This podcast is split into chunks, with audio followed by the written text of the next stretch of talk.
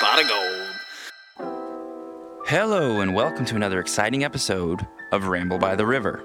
It is Wednesday, March 23rd, 2022. And we've got a great show for you today. If I sound a little different today, you may notice. I don't know. You might not. I feel like I do, but it could be in my head. I'm traveling. So I'm in a hotel room in beautiful Chelan, Washington, right on Lake Chelan, which is a pretty cool spot. But there's this weird thing that happens when I travel. Best way I have to describe it is that my personality disappears. And I know that sounds weird, but it, that's what it feels like, literally. And that it's not like a scary thing or a bad thing. It's just what happens when I travel by myself. And it only happens when I'm by myself. If I'm with people who I already know, then my identity remains. But I have noticed, and it's happened since I was a kid, that when I'm in a brand new place with all people who don't really know me or don't at all know me, I don't feel uh, the obligation to be myself, which includes following social norms and just kind of scoring points socially the way that I usually do. Because it, it doesn't feel like the game is being played, it's like on pause. Nothing really, none of this social scoring matters because I'm in a new place, you know? Almost as if my personality is a costume and I just leave it at home when I travel alone because I don't need it. And obviously, I'm still the same person. I'm st- I still feel the same feelings and react to the world in a similar way, but it's not performative. It's not for anyone else, it's just reactions, and I'm not judging all my reactions to make sure that they're consistent and congruent with my previous behavior or my intentions for the future, like I usually do without even thinking about it. I tried to explain this to my wife last night on the phone, just kind of as general commentary on being a human weirdo. And her response was a long pause and then, uh, you'll be fine. I wasn't trying to complain, and this happens to me a lot. I'll just be wanting to explain or to just observe something. And I've noticed that a lot of people will take that as a complaint. And I'm not complaining, I'm simply stating. Like, hey, yeah, I had a decent day, it was okay. Uh, you know, I had a conference, did a little networking professionally. That's always good. And oh, yeah, my personality disappeared. And that's not a complaint, it's just a comment. And the way I, I kind of figured that out was by trying to record a podcast by myself in a room where I've been by myself for a couple days and I haven't spoken to anybody. It's also one of those, it's an older hotel and you can hear everything through the walls. So a couple times I hooked up the recorder and tried to get going, and I couldn't even make my voice sound normal. Hopefully, it sounds normal now. I'm a little paranoid about that, but I think it sounds fine. Anyway, so I'm traveling. Oh, something cool happened yesterday while I was driving. So I'm driving through Washington. I'm just out there in kind of mountainous scrublands. I'm driving along the edges of a cliff, and over the edge of the cliff, two of these big ass, no, I'm sorry, big horn sheep came jumping up over the guardrail. Well, only one of them jumped over the guardrail, but the other one just poked his head up. It was really cool. I've never seen those before up close. They are big. It looked like a fucking donkey or something. I couldn't believe how big it was. Beefy, very beefy for uh, an animal. It was pretty cool. I felt very excited about it. I wanted to like post about it and call all the people I know. And then I realized how weird it would be if I did that because if I think about it, I see big ass animals regularly. And I don't get nearly as excited when I see a big bull elk or something. While I do get excited, still, it, that, that never really never goes away. I don't get nearly as excited as I did about that damn sheep. But that was a first time thing, you know? Thought it was really neat. So, what's going on in the world? Russia is still invading Ukraine. That's awful. I'm getting nervous. I really hope we don't end up going to war. I don't want to go to war as a country, but especially as an individual. I'm not going to war. I'm two years below the cutoff for the draft, I think. I think it's 35. And I really don't want to go to war. Here's a question, and I'm sure this has come up for other people too. If you're eavesdropping on a conversation, and by eavesdropping, I mean not plugging your ears when you're in a public space and somebody is having a private conversation in your vicinity, so you hear it, you're involved. At what point is it rude to interject?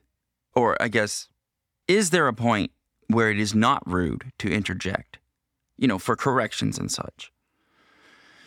Here's what happened I'm having dinner. It's 8 o'clock. It's last night. I'm at the restaurant here at the hotel.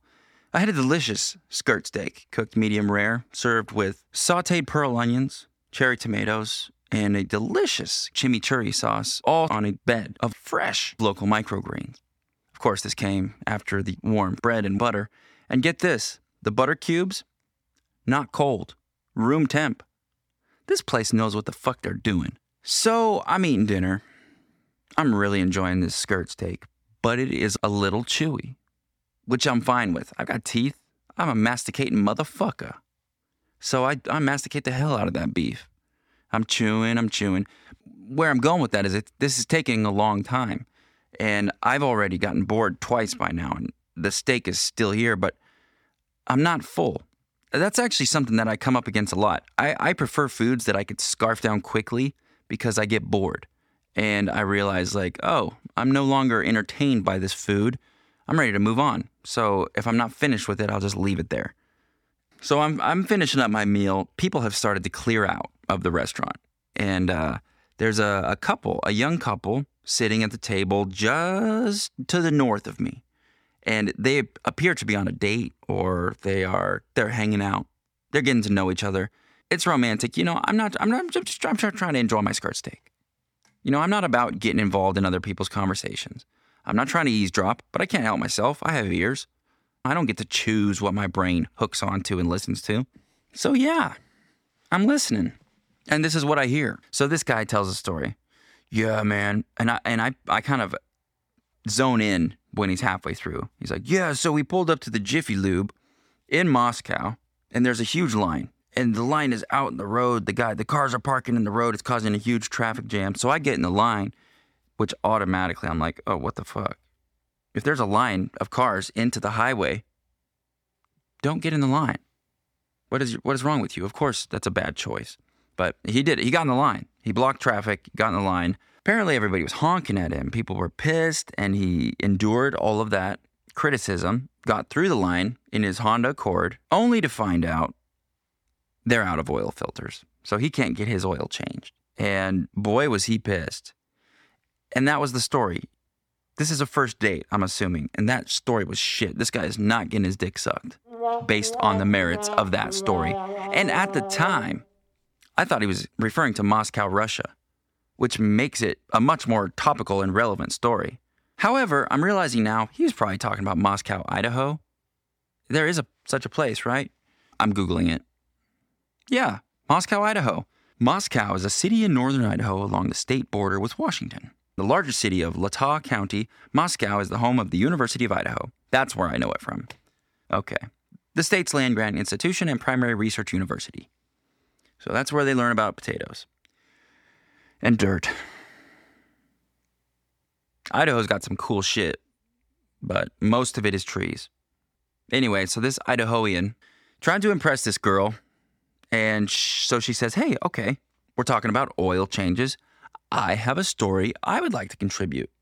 And I, I this is where it really got difficult for me not to chime in. You know, but I'm a teacher at heart. I love to I love to share knowledge. So I wanted to help these dumb fucks survive in this world. And after this conversation, I was not convinced that they had the tools required to do so. So she started out by telling this guy that her dad was trying to make her check her oil in case she needed to change it and get new oil, which obviously she does because everybody does. That's what you do every, you know, three to 7,000 miles, depending on whether you're using full synthetic or not. You need a new filter, new oil. Keep it moving slick. So if you know that, then it would probably concern you when you hear that she has not done this since buying the vehicle in 2016. Not good. She goes on to say that the reason for this is that She tried, but her car doesn't have a dipstick. It didn't come with one. This was a lie. And the way we figured this out is because she goes on to explain that her friend, some girl named Janie or, or Chelsea or, or Ashley, or I, I, I don't remember, she brought her dipstick and they were going to use hers, but they couldn't find where to stick it in. So that makes no fucking sense because nobody is going to pull their fucking oil dipstick out of their car and bring it along to go visit a friend. That's not going to happen. Just in case, just in case she wants to check her oil. Not going to fucking happen. So clearly a, a lie. And then she goes on. Yeah, no, actually what that's what I told my dad is that the car doesn't have a dipstick. It didn't come with a dipstick. I got to get a dipstick for it before I can check the oil. At this time the guy is like, Okay, uh huh. Yeah, I think the dipstick is like the lid to your motor. That's what he said. And at this point, I got my first impulse to be like, "N- n- no, you fool. No, the dipstick has its own entry point and it is only for collecting data. It's to check the level of the oil in the engine. That's it. I mean, there are pieces of equipment where that's also where you add oil, but for the vast majority of passenger vehicles, that's not the case. And then she's like, but the true story and the real reason that I never checked my oil is because they never unlocked my car at the factory. And I said, What? The fuck are you talking about? Because if they never unlocked your car at the factory, how the fuck did you get in it? And how did you drive it? She goes on. She says, Yeah, I don't know if you knew this, but cars come from the factory locked. I pulled the, the thingy to open the front, and then I went to the front to open it, and it was locked. It was like you could see that it was open. It was rattling, and I could like look in, but you could see there was like a little bar and a little hook, and it was it was locked, and I there was no place to put your key. Okay, so at this point, my inner child, I say my inner child because that motherfucker loved to correct people, was screaming out, You idiots! I wanted so badly to tell them, ma'am, respectfully, the way you pop a hood on a car, and that is a correct term, it's called pop a hood, it's like popping a shirt off. You pull the hood lever underneath the steering wheel, pop, that pops the hood. That releases that spring loaded tension on the hood, which keeps it closed tight. But it does not allow you to open it all the way. To do that, you got to get out, stick your hand into that opening where it has already been released, find yourself that little lever and click it, and it will release that, that secondary lock.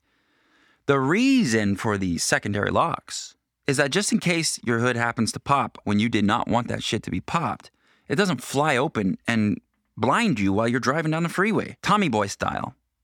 Tommy Boy, right? Yeah. Tommy Boy. The last thing you want is that hood to fly up and cover your windshield while you're going 100 miles an hour down the freeway. Fuck that. So there's safety measures in place. They were not intended to block dumb girls or boys from being able to access their engine and service it properly. Check your oil, check your tires. Don't get into a situation where you're going to get stranded somewhere for being dumb and lazy. I've been there, and it sucks. You ever hitchhiked in the snow as a small child? Because your van caught on fire? I mean, it wasn't your van, it was your parents' van, but it sure as hell caught on fire. And that was, yeah, that was a formative experience. We were driving over, you know, I don't even actually remember what it was. I want to say we were going to Sisters, Oregon. I was a really little kid. I was probably five or six years old. And the uh, the van we were driving caught on fire. The engine caught on fire. And I remember my dad used my mom's squirty water bottle to put it out. And it- actually worked. He put the fire out. But now we're on top of a mountain in the snow and we have to walk somewhere. It couldn't have been a real mountain. Where were we? I don't even know. I'll have to look that up. It's interesting when you're a kid, everything's so big and different. When you're an adult, you come back, it's, it's not nearly what you thought it was. But yeah, we had to hitchhike to a gas station and get a gas can and all that. Had no, it wasn't a gas can. I don't know. I was a little kid. He fixed the fucking van somehow. I don't know how he did it. He was magic. That's probably why I thought my dad and mom could do no wrong for my childhood is because we were always in random scary situations and I was having to watch them get us out of it. And it never really occurred to me that they put us in it. I probably should not have been hitchhiking on, in a snowstorm on a mountain. Dad. But alas, I was. And I'll never forget it. I'm a pretty resilient guy. I can put myself into a lot of different situations and just kind of survive. Maybe that's why my personality disappears when I travel. Because I'm just in react mode. I'm ready. Oh, oh, a threat addressed. Boom. Oh, something coming in? Boom, blocked, protected. Oh, a threat? Got it. I'm just ready. Hypervigilance, bitches. Yeah, I remember not having to walk very far. I think people pick you up pretty quick if you got a little kid with you, which is probably why I was there. I remember very clearly a car pulling over, but they pulled over like far ahead of us. It felt like too far. And my dad took off running towards the car. And as a little kid, I'm like, oh shit, he's really getting away. And so I'm chasing him. And then all of a sudden I noticed that he's dropping money, coins. He's dropping change out of his pockets as he was running. It was falling out. He was wearing like a flannel shirt and it was bouncing out of the pockets. And what am I going to just leave these coins on the ground like an idiot? No. So I'm stopping to pick up these coins. And my dad is screaming at me, go, leave them, leave them. The car is like flashing their brakes, like, I'm going to leave. We're going to leave. And so we get in this car. I want to say it was a station wagon, but I don't really remember for sure. And the back seat was full of carpet samples, like big binders full of those little square carpet samples. The kind where there's like four on a page and you just flip through and you're like, ooh, that one's nice. And I sat there and just flipped through those books and felt the carpets. And um, yeah, it was nice. That was actually the second car. That was that was the way back. The first car I remember being not nice. It was an old man alone and it was dirty and stinky and I fucking hated it. And yeah. That's all I got to say about that. I don't remember where I was going with that. But uh, it feels good to be talking to you guys. I feel a little bit more like myself than I have in a few days. Oh, happy St. Patrick's Day, by the way. That was last Thursday? Yeah. Happy St. Patrick's Day. Hope you ate some cabbage and potatoes. I know I did. I almost always do. I, I always thought I was Irish. I grew up thinking I was Irish. I'm actually like British and Scottish. And, you know, for all intents and purposes, that's the same shit. We all a bunch of kind of white. If you missed last week's episode, the guest was Casey Venus, and it was a great show. I really had fun with that one. We got pretty dirty. You know, we talked about a little bit of jizz, a lot of jizz, actually. We're talking first time jizz, sleep jizz, all different kinds, all different kinds. And it was good. I liked it. That stuff is, is, hey, we should be talking about it, right? We should be talking about it because it's, it's something we're all doing. We're all, we're all coming. I mean, you should be. If you're not, you should work on that. Yeah, we talked about a lot of other stuff too, but that's what stuck out to me because that's what I thought people were going to be like, oh my goodness, heavens, no, not come. So I was worried. Not worried, but neurotic. Regardless, the episode was kick ass and Casey's the shit, and I just, I really had fun with it. We're going to do a follow up. If you missed that one, go ahead and check it out. It's, uh, oh, I actually have forgotten to put it on ramblebytheriver.com, but I'll do that right now. And you can listen to it also on Apple Podcasts or Spotify or anywhere podcasts are played. You can find Ramble by the River on social media at Ramble by the River on Instagram and Facebook, and at Ramble River Pod on Twitter. If you have guest suggestions or business inquiries, you can find the email to contact me in the show notes for this episode, as well as at ramblebytheriver.com. I am still doing my NFT giveaway. We're not getting many takers. I've only given away three NFTs. So if you want one, this is going to be the last week. I'm going to close it off after this week, and and that's it. So don't drag your feet. If you're not interested, that's cool too. I'll just keep them. Someday they'll be worth a lot of money, and fuck you for not wanting them. Just kidding. But a little bit I'm not, because it they're free. I'm just trying to, you know, connect people and do something new, different. And nobody wants it. Oh, my wife is calling me. Hi. Good morning. How's it going? You sleep good? Up here with us. Yeah, and Poppy's up here with us right now. You sick? Yeah, Mmm. No good. Once she gets up and moving, that cough goes away. That's good. I think you have allergies. Uh, Hi, Poppy. Oh my gosh. Puppy doesn't understand FaceTime. No. I don't imagine she would. Help me! Help me! She's pushing me. This is what happens. But Amelia really wanted to call and see you this morning. Well, thank you. Because Since, since you're not here, you're there. I I am. wanted to call you, I'm here. and she's pushing me. I see. Pop, please stop doing that. Puppy, look. Poppy. Poppy, look. Poppy. Ow! She just bit my elbow when she clamped down on me. We can't win. No. Poppy, can't win. Okay, I've got to get her ready for school. I love you both. Thank you for Thank calling. you. Bye. Bye to daddy. Bye. Blow kisses. I'll talk to you tonight. Love you. Love you too. Ah, that was nice. Anyway, I don't think I finished my story. There really wasn't a story. It was a it was a non-story. The story was that I did not speak up. By the end of it before I left, I was sitting there with basically just this couple next to me, no one else around, and listening to them bullshit each other. I could tell both of them knew the other one was full of shit and they didn't want to call him out on it because I think they were trying to get along. And it made me think about things like is that how people do it? Is that how people get along? Is just by agreeing to believe each other's lies? Am I doing that? Are you doing that? Or I don't know. Maybe it's not a problem. Maybe they made beautiful, sweet love and and the story's inaccuracies and the fact that the fact that that girl has undoubtedly got a cell phone with internet access in her pocket, but she didn't have the faculty to pull it out and say, hey, how do I pop the hood on this car? Oh, hey, Google, should I check my oil on this car that I've been driving for six years?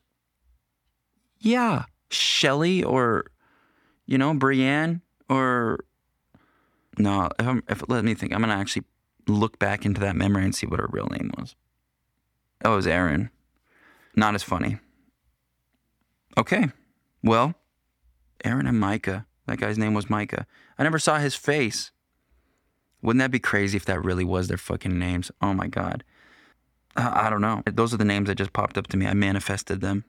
Usually I try to manifest things that are funnier. Why? I don't know. All right. Dead air. May the raindrops fall lightly on your brow. May the soil winds lessen your spirit. May the sunshine bright your heart. May the burdens of the rest of the day lightly upon you. And may God enfold you in his mantle of his love. Old Gaelic blessing. Snakes be damned. I don't know what St. Patrick's Day is about. But I do not give a shit either. I'm hungry. I have not edited the episode yet for this week. I don't have a better Noah bias. There's no news or current events other than the collapse of our society. So I think we're done here. Don't forget to subscribe. But who even does that? Don't forget to like us on Instagram, social media stuff, Facebook. Don't forget to like. Don't forget to subscribe. Don't forget to share. But really, just don't forget to enjoy your life. I'd prefer you just do that. Hopefully, this podcast can help you do that a little bit. And if you genuinely like it and you happen to click that like button, I appreciate it. But if you forget, I don't really give a shit. I love you anyway. So uh, let's get this shit on the road, huh? The episode today is not. Yeah, it's it's okay. I don't know really what to think of it because I didn't know the guy. So we we just met on the internet and decided to do a podcast.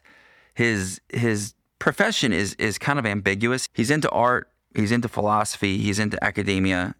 And all of that kind of coalesces around his cause, which is to bring better understanding about our place in the universe and how nature fits in, which is pretty cool. We talked about a lot of stuff that's kind of abstract that you can feel, but not necessarily see. We talked about ways to connect to our environment, and that's all really cool stuff. So I, I enjoyed the conversation, even though I didn't feel like we really connected. I didn't feel like he got me. I've been feeling like that a lot lately, actually. I just recently signed up for a new therapist, and uh, Gary didn't get me. I don't know. I'm kind of rambling. But after all, this is Ramble by the River. So you know what you were signing up for. But let's get to the show. And one last thing before we get started. I wanted to provide the link to Dr. Blundell's website, which is oika.com, O I K A.com. And that's where you can find links to his courses and information about what he's doing. So go ahead and check that out. That's oika.com. Also, follow him on Twitter at This Is Oika. Without further ado, please enjoy this conversation with Dr. Rich Blundell.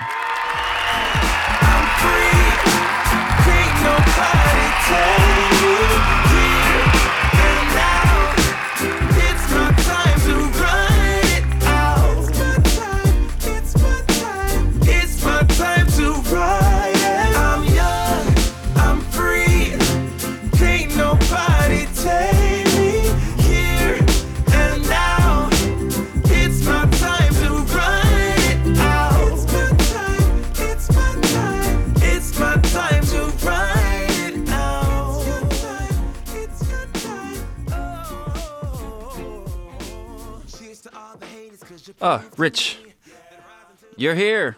Welcome. Nice for nice to meet you, and uh, thank you for coming on the show. Uh, so I'm my recorder's already going, and I, as, as far as the way I usually do these, I like it to be kind of a conversational tone. So I, I have questions prepared, and I also took a lot of the questions off of your Podmatch profile. And um, but if you have certain talking points or a certain way you like to go through stuff, I'm open to just letting you go. Okay, I may. Uh, there's a lot on the. There's a lot you know happening right now, so I may. Uh, Yeah, you want to start with may, just a uh, few? Uh, I'll ask you a few questions just about kind of get to know you a little bit. sure. All right. Um, but yeah, So- al- also like this is very loose, uh, easygoing podcast. It's edited. It's not live, so it, everything, uh, any uh, glitches or weirdness can can be clipped out. So feel free good, to just man. You got be nice. yourself. You you got a nice West Coast attitude. I like it. That's right. That's right. As far west as you can get. I'm right here at the the mouth of the Columbia River. It's crazy because I'm right on the Atlantic, like 100 feet Oh, from the Atlantics. We are really on the edges of the of the continent. Yeah, I could hit. or I Can could hit see- the. Uh, I can see the Pacific Ocean from my backyard right here. I could see the Atlantic Ocean from where I am. That's pretty cool. What a world we're living in, huh? Yeah, what a great like think about that. Like and we can see each other and we found each other and like we live in a different world, man, every day. It's it's just crazy. I love it. Are you pretty into technology stuff? I would say so. I mean, I I use it uh, as a tool. Um, I have some critique of, of technology too, you know, but I uh, I'm not a technophobe by any means. Yeah, I love technology. I think it's pretty amazing. There's definitely some scary stuff about it for sure, but a lot of it's very very Well, cool. what's what's what's scary about technology is actually scary about us. So, you know, That's a good point. It's a reflection of what we are. Same. It's like the AI stuff, especially because people are like so afraid that. Yeah, they're afraid of the the computers taking over, but really, they're all programmed by people. right? And what they're really afraid of is of of us. They're afraid of we're we're afraid of our something about ourselves, which actually speaks directly to like my work, getting us to, you know, not confront, but at least be aware of who we are on a very very deep, reflective, and scientifically rigorous way, like so that we may not you know not not as a way of like setting up the conditions for utopia but instead just so that we we know who we're dealing with when we're dealing with ourselves That sounds like a very practical way to look at life. I, I I get a lot of utopian vibes with uh, a lot of the kind of more progressive ideals that are very pushed today. That that people are forgetting that this utopian ideal of like the perfect society where everyone says the right thing and does the right thing is not actually achievable. And what are your what's your opinion on that? Like as far as it is concerned with censorship on the internet and you know creativity and expression and are we in danger of losing people like losing people's ability to be creative because we're so worried about making sure that you know everyone's fitting the official narrative and everything is all in line checking all the right boxes Okay, you could, you've just like that's a muddled question Ter- terrible question but do your best Well, I wouldn't say it's muddled, but it's definitely conflating a lot of big issues. So um, it could be it could stand to be picked apart a little bit. Uh, I do agree with you that uh, utopia is a myth and it's a naive and dangerous sort of um, goal to have. But I think we I think most people, most thoughtful people have come to understand that that the, the you know the the just the naivete of of utopianist societies. Yeah, and we could get into like the the natural history and the science of why that is naive, um, or, we could talk about you know the downstream sort of philosophical reasons why utopianist approaches are just ignorant. Um, look, if I was a utopianist, I wouldn't follow the Red Sox, you know. So uh-huh I- I just think that that it's it's it's old news, and um, but and I do hear what you're saying about it. You hear echoes of it in popular culture, but uh, I don't think we need to worry about it because um, those voices are just um, they're being drowned out by much smarter voices eventually here. great So that's that, that's that's one part of that question, and then there was the other part about narratives. go ahead whenever you're ready Yeah, so I, I guess I was just starting to like um, deconstruct that question a little bit more, which is to then talk about the second part that you brought up, which was about something about entrenched narratives. Was that what what you said? I forget the word you I, used. if if you want, I'll just let's move move past that question. It was it was a Okay. bad question. Let's Well, how we'll about you get back tell to me a little bit about I, your I, work? I can almost I can almost guarantee we'll get back to entrenched narratives one way or another here. But yeah, uh, my work. yeah, My work is um, uh, I am a uh, uh, kind of a renegade uh, ex recovering academic. I was never a very good scholar, uh, but I did come up through the ranks in academia. Um, my guiding light has always just been nature, and I the whole purpose of my immersion in knowledge is about wanting to understand and be connected to nature to sort of figure out figure out what this whole thing is. Um, so I, I I consider myself to be an ecologist first and foremost, but I mean that in the broadest sense possible. In other words, ecology is the study of relationships. Yes, it's largely about the relationships between the creatures and characters that we meet in nature, like trees and birds and brooks and marshes and oceans, things like that. Yes, it is about that. But ecology more generally is just about the relationships that unfold, the trophic and energy relationship, sorry, the feeding, the food webs and the um, regimes of energy, how energy flows through systems. That's also ecology. And, and, Okay. and so that applies to any kind of system. That could be a linguistic system. It could be an economic system. It could be an ecosystem. It could be, it could be, you know, a university system. So ecology is that's, but my first love is nature, for sure. So ecology, if if I can summarize, is the the economics of how energy is exchanged and changed between and among organisms. Well, that's a very economic way to say it, but um, like it's a kind of a transactional way to say it. I think it's more about the quality of the relationships as opposed to what's. It's not about the currency of the relationship. It's more about the the uh, the quality of the relationships. Okay, so, So like yes, the whole thing yeah, that is can- created by the interaction, not necessarily what's being exchanged. Yeah, and the qualities of it, the you know the the the features of the emergent emergent properties that come out of those relationships. So it's And about yeah, the richness. Uh, it's about the richness and the um, and the um,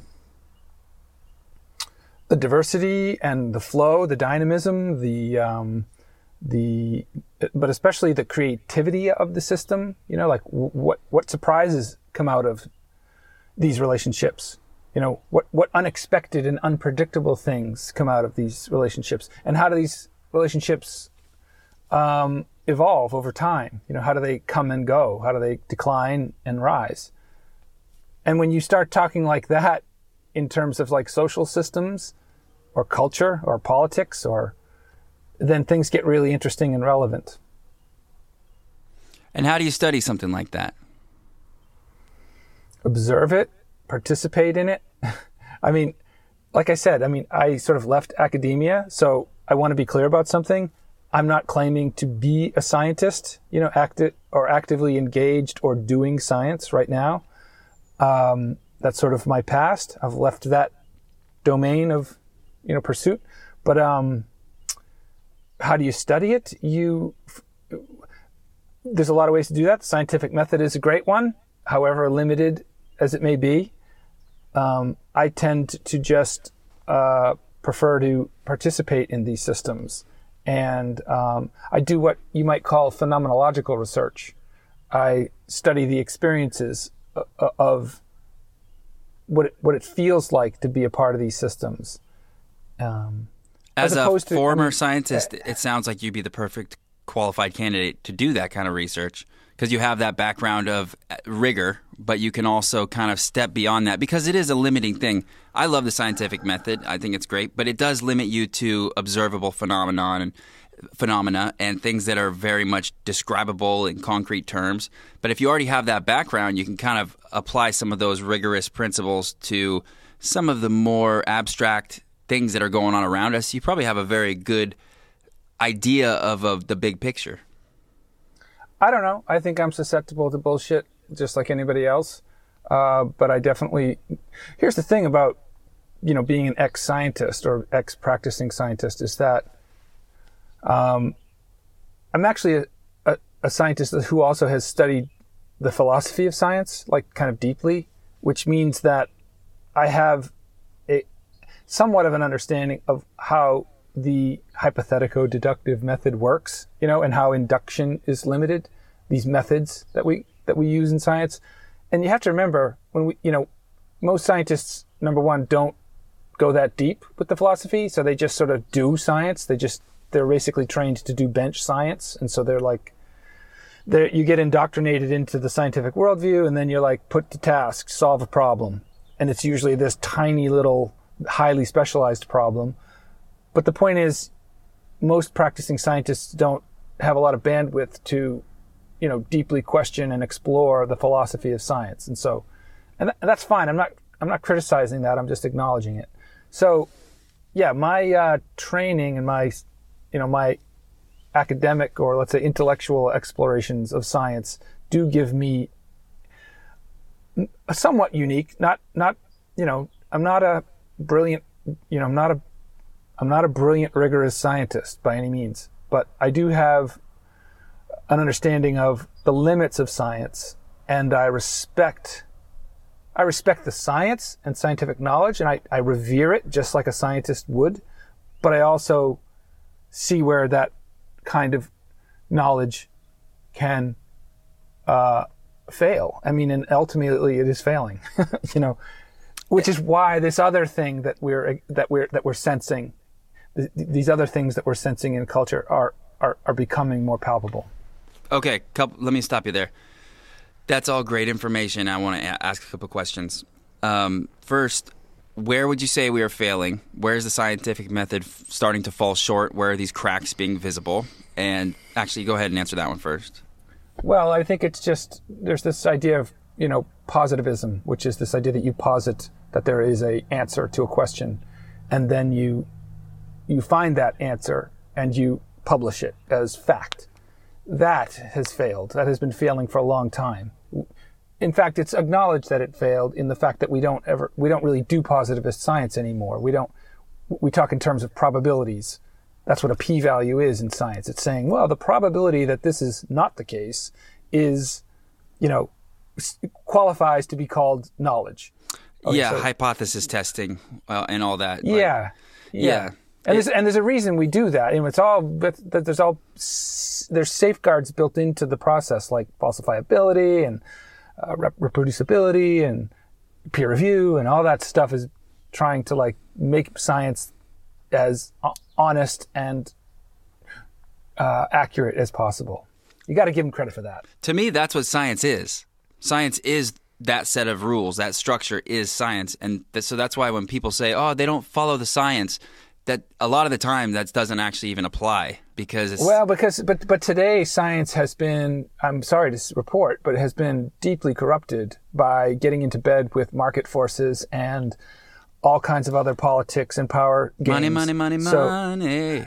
yeah, and more. And so it's like you you know maybe a hundred years ago that that's a nice simple clear claim to make that oh that's you're not following the science. But I have to say you know a lot of the science out there is bogus and has an agenda and it is just completely sort of there's no no mystery to me why we don't why trust has eroded in the scientific community. Yeah, there's a lot of potential for fuckery built in because yeah, data doesn't lie, but an analytic tools can bring a lot of different conclusions, and you get to choose which ones you use. Sure. Okay, but so all we're really being is disabused of the idealism, the myth that science was, you know, actually answering, you know, fundamental questions. So it's it's it's okay. You know, it's like I'm not I'm not I'm not running around in crisis mode because of, because science is having a reckoning.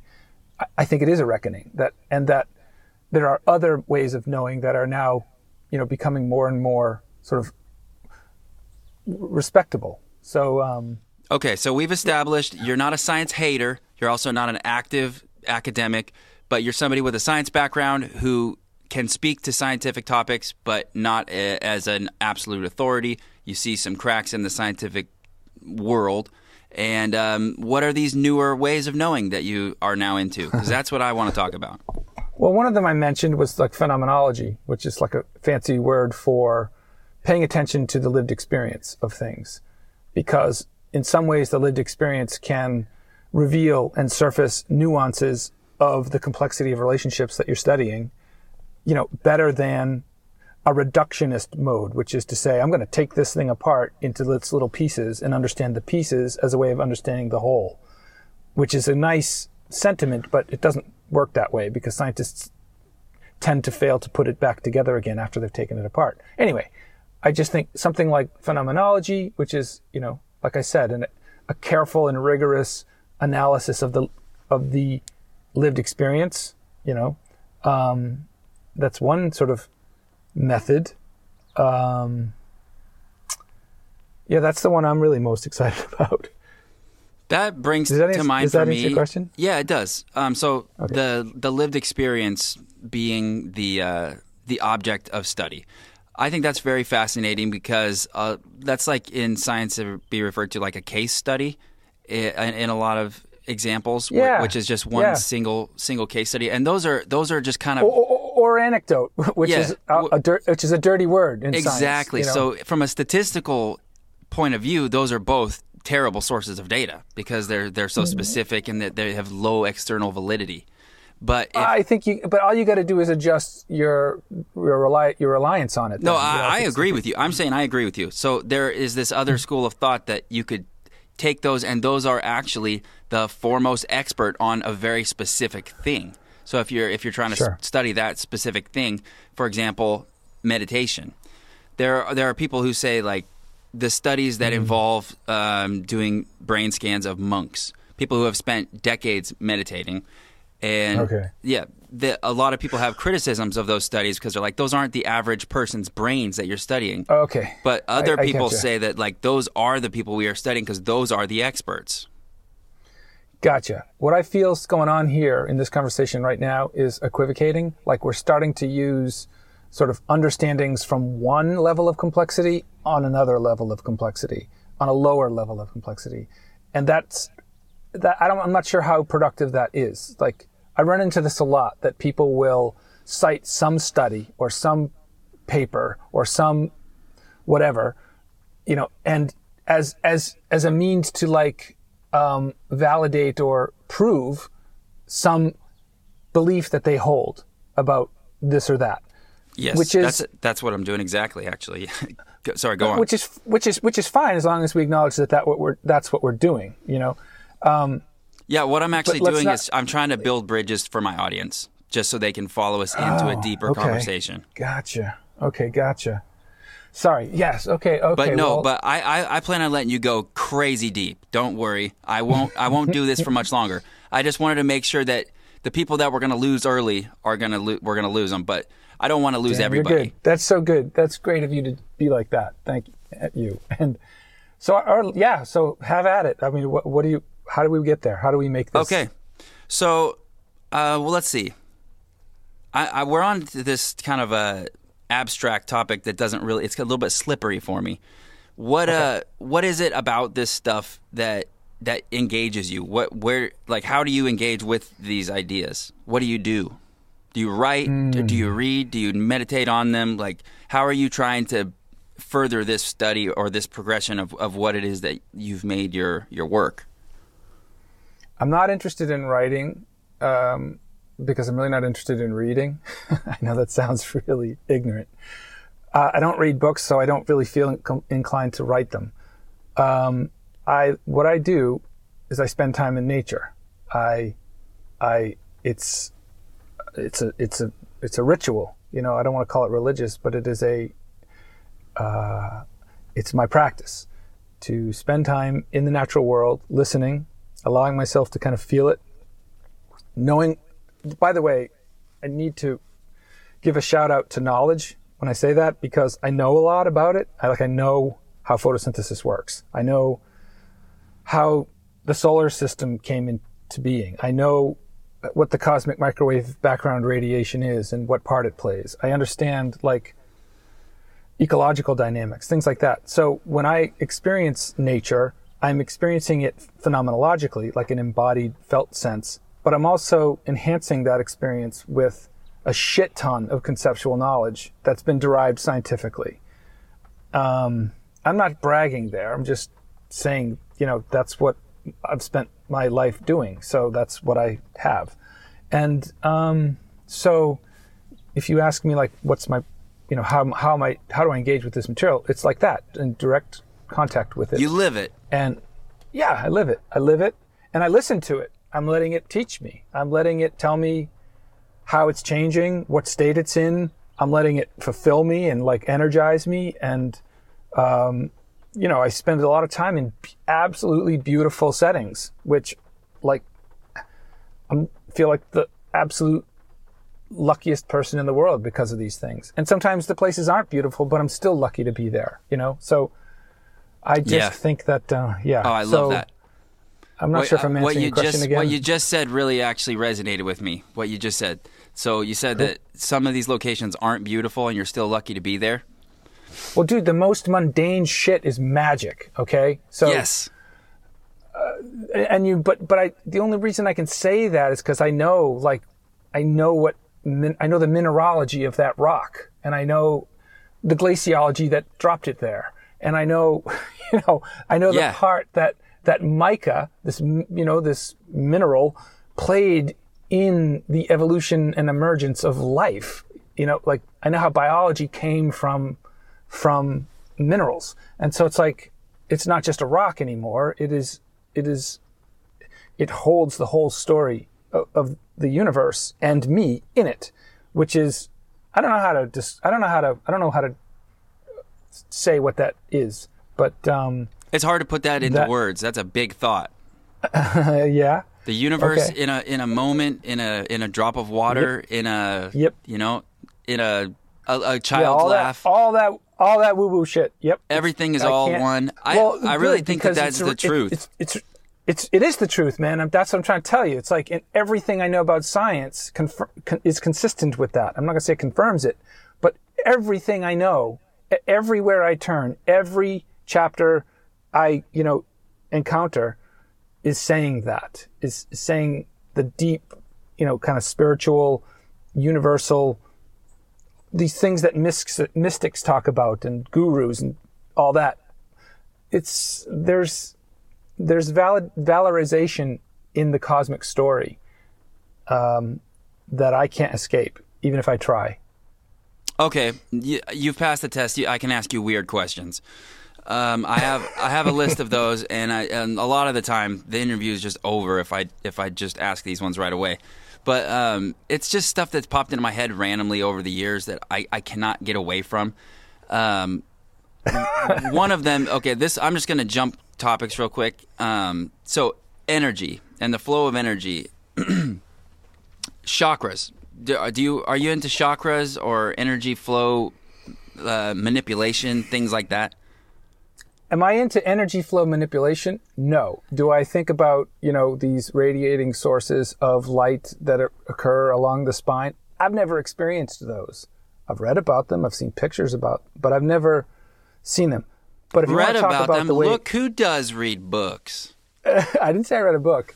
Sometimes I, I see them on the interweb, and um, well, okay, but the, but the but the important point is that I've never seen one, you know, so I've got to take somebody's word for it, which I'm prepared to do. There's a lot of things that I don't see that I have that I, I mean, look at, you know, much of science is built. I, I haven't experienced a lot of that stuff, but so, but I don't. Um, I'm weary and I'm cautious around it because I know that these that if you want to talk about the way energy flows or the way that it concentrates in different parts of the bodies, the body, I've got no no resistance to that at all. Like let's talk about it. But if you want to talk about you know an ancient um,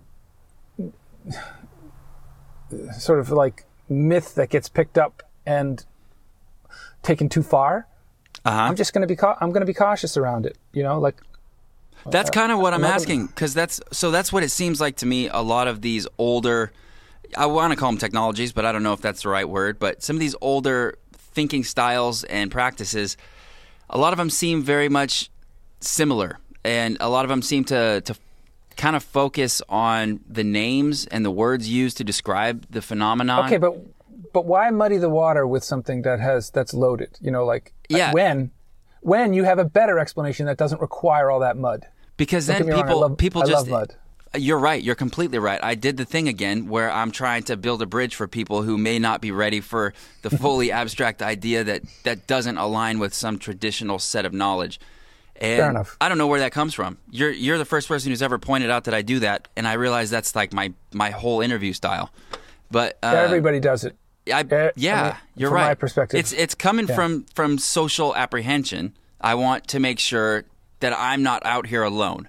You know, I'm not the one who's the weirdo who's coming up with these concepts that no one else is even able to think about. Like, because it doesn't. You know what I mean? I want to make sense to people, but I Okay. also you're right there are a lot of things that because it's been so used and abused whether it's because it's been commercialized or it's been used to oppress people a lot of these ideals ideas that could be really cool have been kind of hijacked and now they're full of baggage but my Well, I think the Go way, ahead. the way to re- respond to that quickly is to offer a, a, a more compelling, beautiful, magical explanation for something, and then suddenly the old one that has all the baggage and may have lots of little in, in inaccuracies in it becomes irrelevant. I'm not even saying you need to snuff it out. I'm saying suddenly it's no longer interesting because there's something much more awesome, much more beautiful, much more aligned with science that comes in to like make that old thing irrelevant. And it, then it suddenly becomes really easy to jettison that old stuff that's not really serving us. Because Well, you've that's got this what other want. thing that's pulling you. that's what i'm well, that's after what science is. That's what that's what it's that's what science has got. It just hasn't been articulated by anybody since Carl Sagan.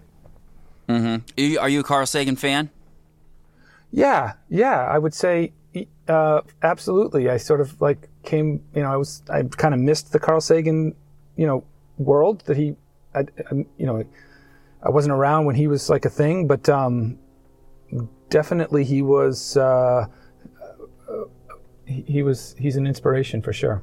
Yeah, I've seen a bunch of his older stuff. Like I, I know he's dead now, but I liked it. I like it a lot. Cosmos. Yeah. Yeah. You know what's crazy though? The subtitle for that Cosmos series was A Personal Journey, right? Which actually says everything about what he believed. That the cosmos is a personal journey. I fully buy into that. In fact, I don't just buy into it. I've actually kind of empirically proved it to myself that that we are a way for the universe to know itself. Like that is not just poetic speaking. That is literally what's going on. I've heard that a lot. A lot of people have said that the we are the universe experiencing ex- itself. What does that mean? It means, well, exactly what it says that our experience of the world is the world experiencing itself. Like that Then what is anything, a, what is a self? well, it is the whole world. That is what it is. Now, if we want to talk about the ego, which is this little kind of compartment of the self that sustains itself sustains sustains itself by telling a story of the self in a limited way, you know, that is also a self, but it is not the whole self because the whole self is the universe. in, So- in each and every one of us. Is there any difference between I and we? Uh, I think it's a semantic difference, you know, that I can, um, I, I can identify that they are one and the same thing sometimes. Me too, but not all the time. And that's a Well, really that's okay, hard idea to communicate to other people. I don't think it's, I don't think it's a big problem because you can't live in that state, at least not right now, and in that state of I as we. But knowing that it exists and knowing that you have access to it changes the way you behave and, and changes the way you interact with the world. So I think it's okay that we can't live in that psychedelic state, but we can, um, but we know that it exists. We know that our, the small experience of the world is not the whole experience of the world. Yes, yes. And I think on some level, a lot of people can feel that to be Yep. true deep in their bones. Yep. And I think that's why chakras are so resonant with people because they are a way to like conceptualize something that they feel uh, phenomenologic that they feel and here's this here's this easy to digest concept that that makes it real. And I got news for you, it is real. But I'm not so sure that that little sort of depiction of it is is big enough to really hold the real that we're dealing with. I believe completely what you're saying, right? That resonates really strongly with me, and it's because of my experience with religion, period. I, I think that so much of what is religion has, that has been established because it's just people trying to explain these things Yep. that are going on, and so they put a name on it, but and then that becomes Well, its own I, thing. I'm not even sure they're, but I, I'm not even sure the original religion was about explaining it as opposed as as much as it was about experiencing it with others. In other words, sharing in that experience with others. In fact, that's the kind of the root of the word religion. L-I-G, lig, religio, is about you know connection. It's like a ligament connects things.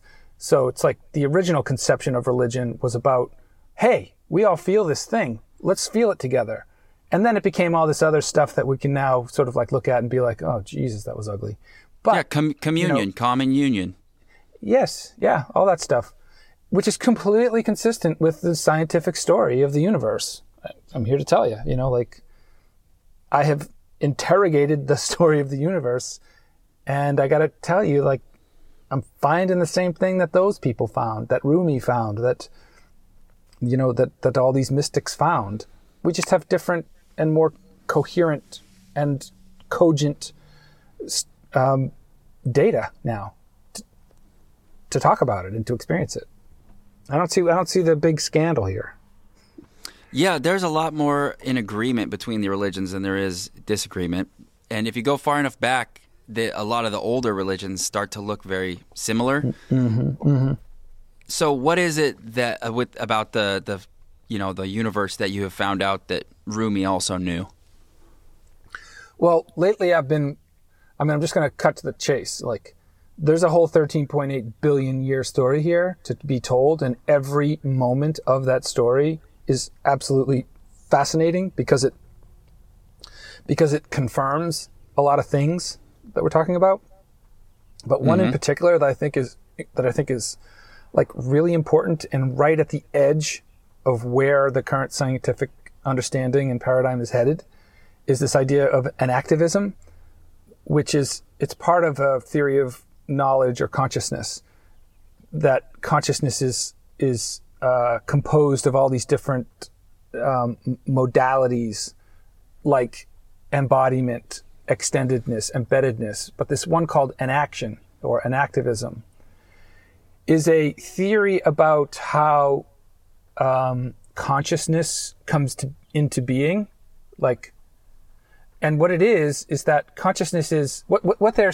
talking about. What what the current sort of edge of it is that they're saying that consciousness is it isn't just generated inside a body, inside a neurological system, and projected outward. It's actually a, a compilation of the world and the nervous system, right, together.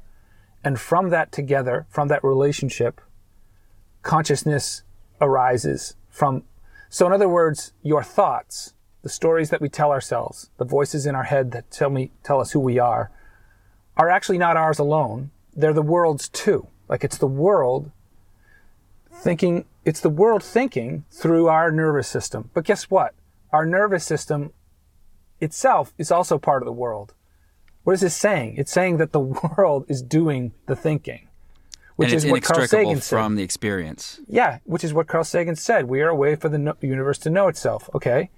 We're just saying what he said. We're saying what the mystics have said. You know, like that the world speaks through us and we are a, a deeply embedded part of it.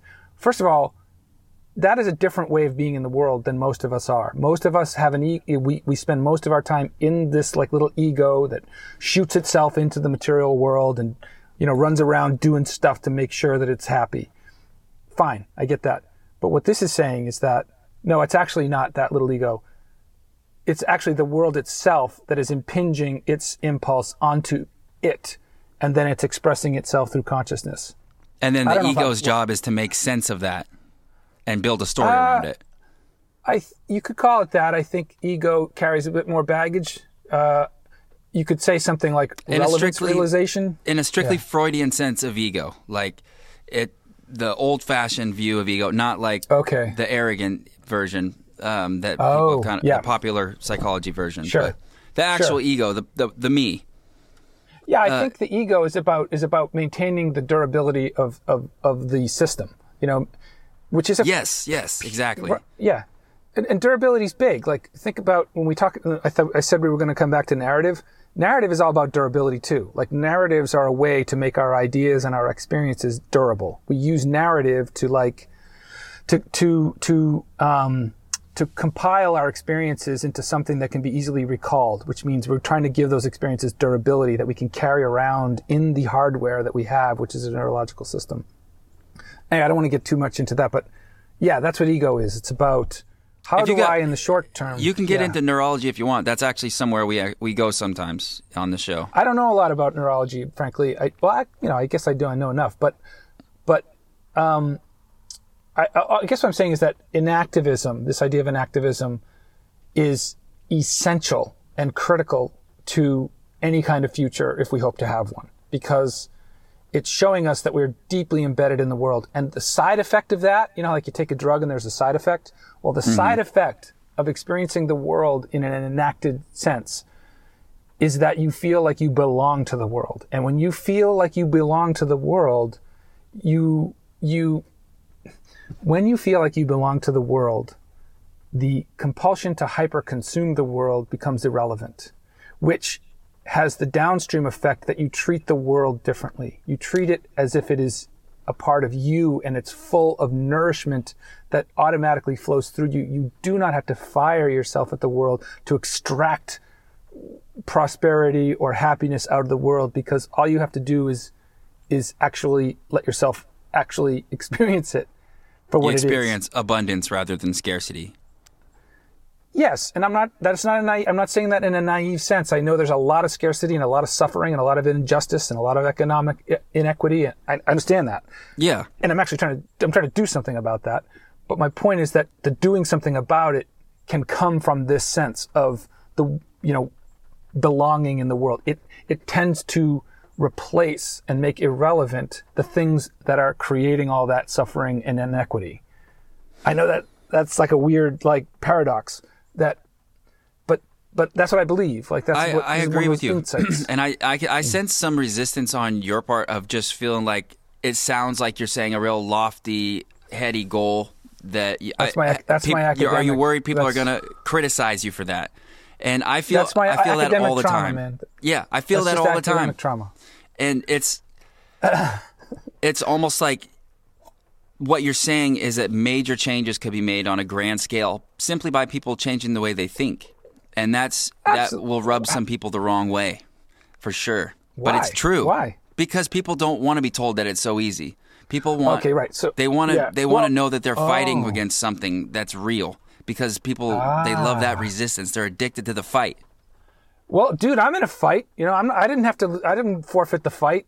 In you know, by feeling this way, I'm. I'm full on in the fight. So, I don't. I don't think you, you don't have to give up the fight in order to feel that way.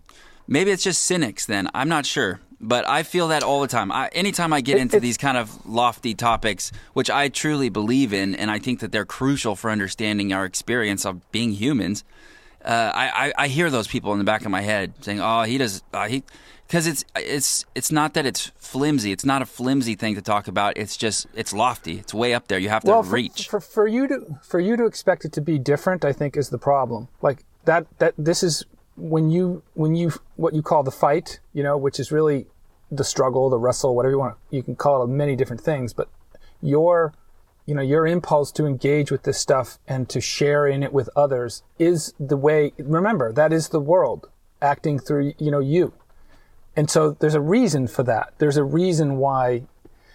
There's a reason why there's resistance.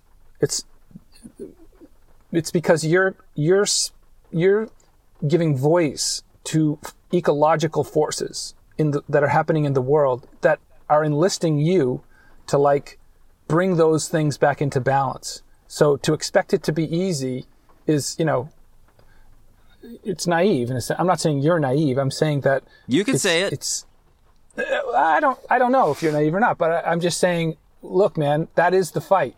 The fight Yeah. is life, and life and life wants to happen.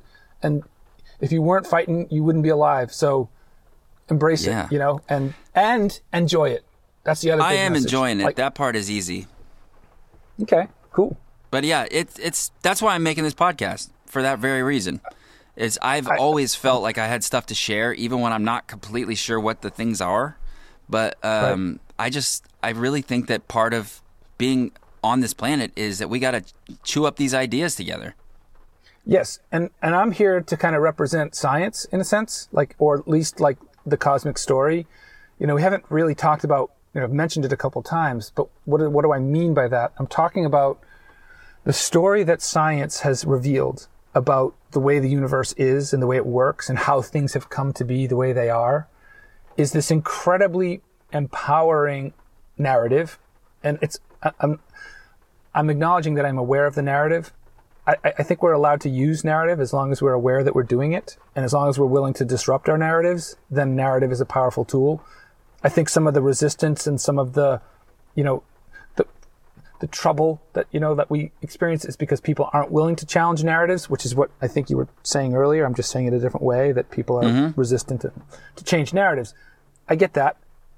What I'm saying is that there is a narrative that science has revealed that brings to bear on what you're doing, what I'm doing, what people who think about this stuff are doing, with it, that's incredibly rich with concepts and experiences that we can that we can bring to this conversation or fight, whatever you want to call it, that can bring to the conversation that is going to make the future better.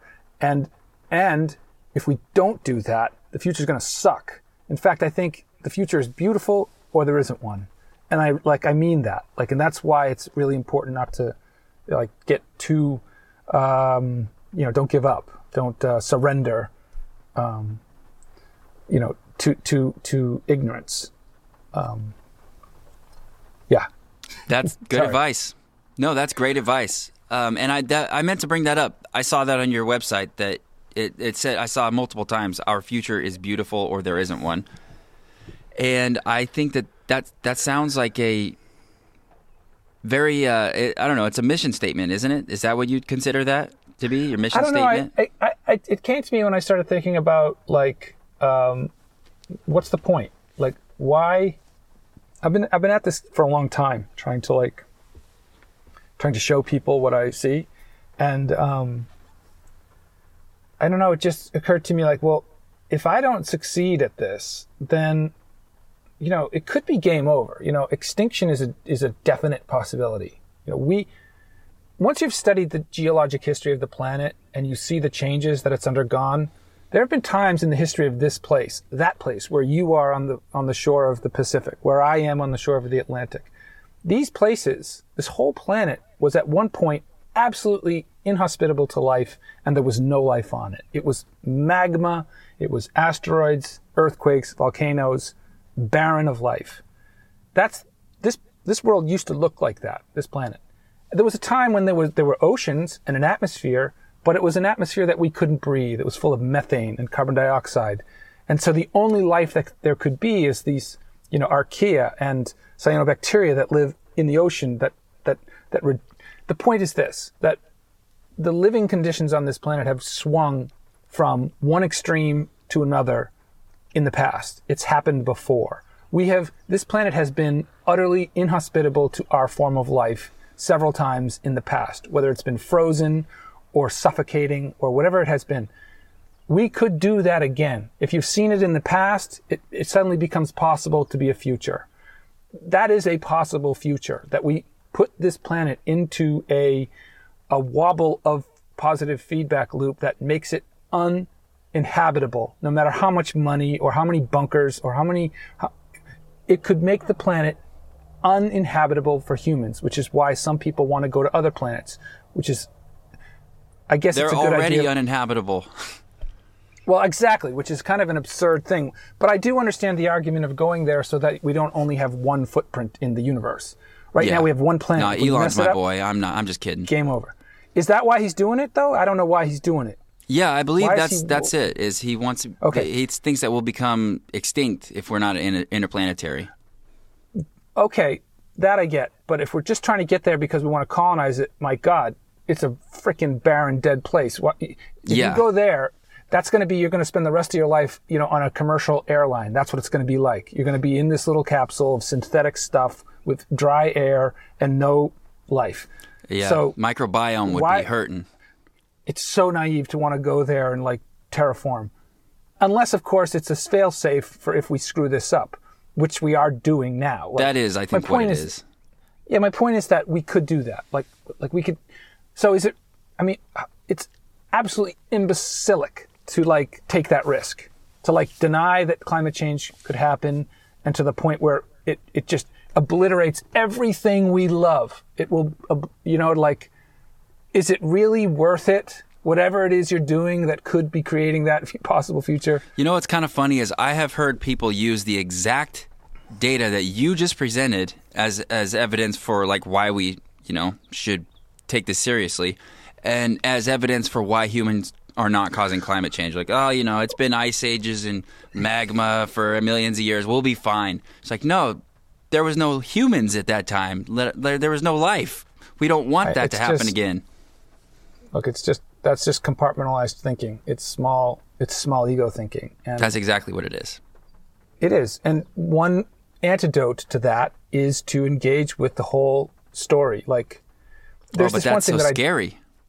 it's scary until it's not because what happened, and, th- I- and this is I, this is something I derived from my research, my empirical research, was that when students, when people engage with the story of the universe, there is this fear that surfaces that's about insignificance, that we're insignificant, that we have no agency in this vast cosmos.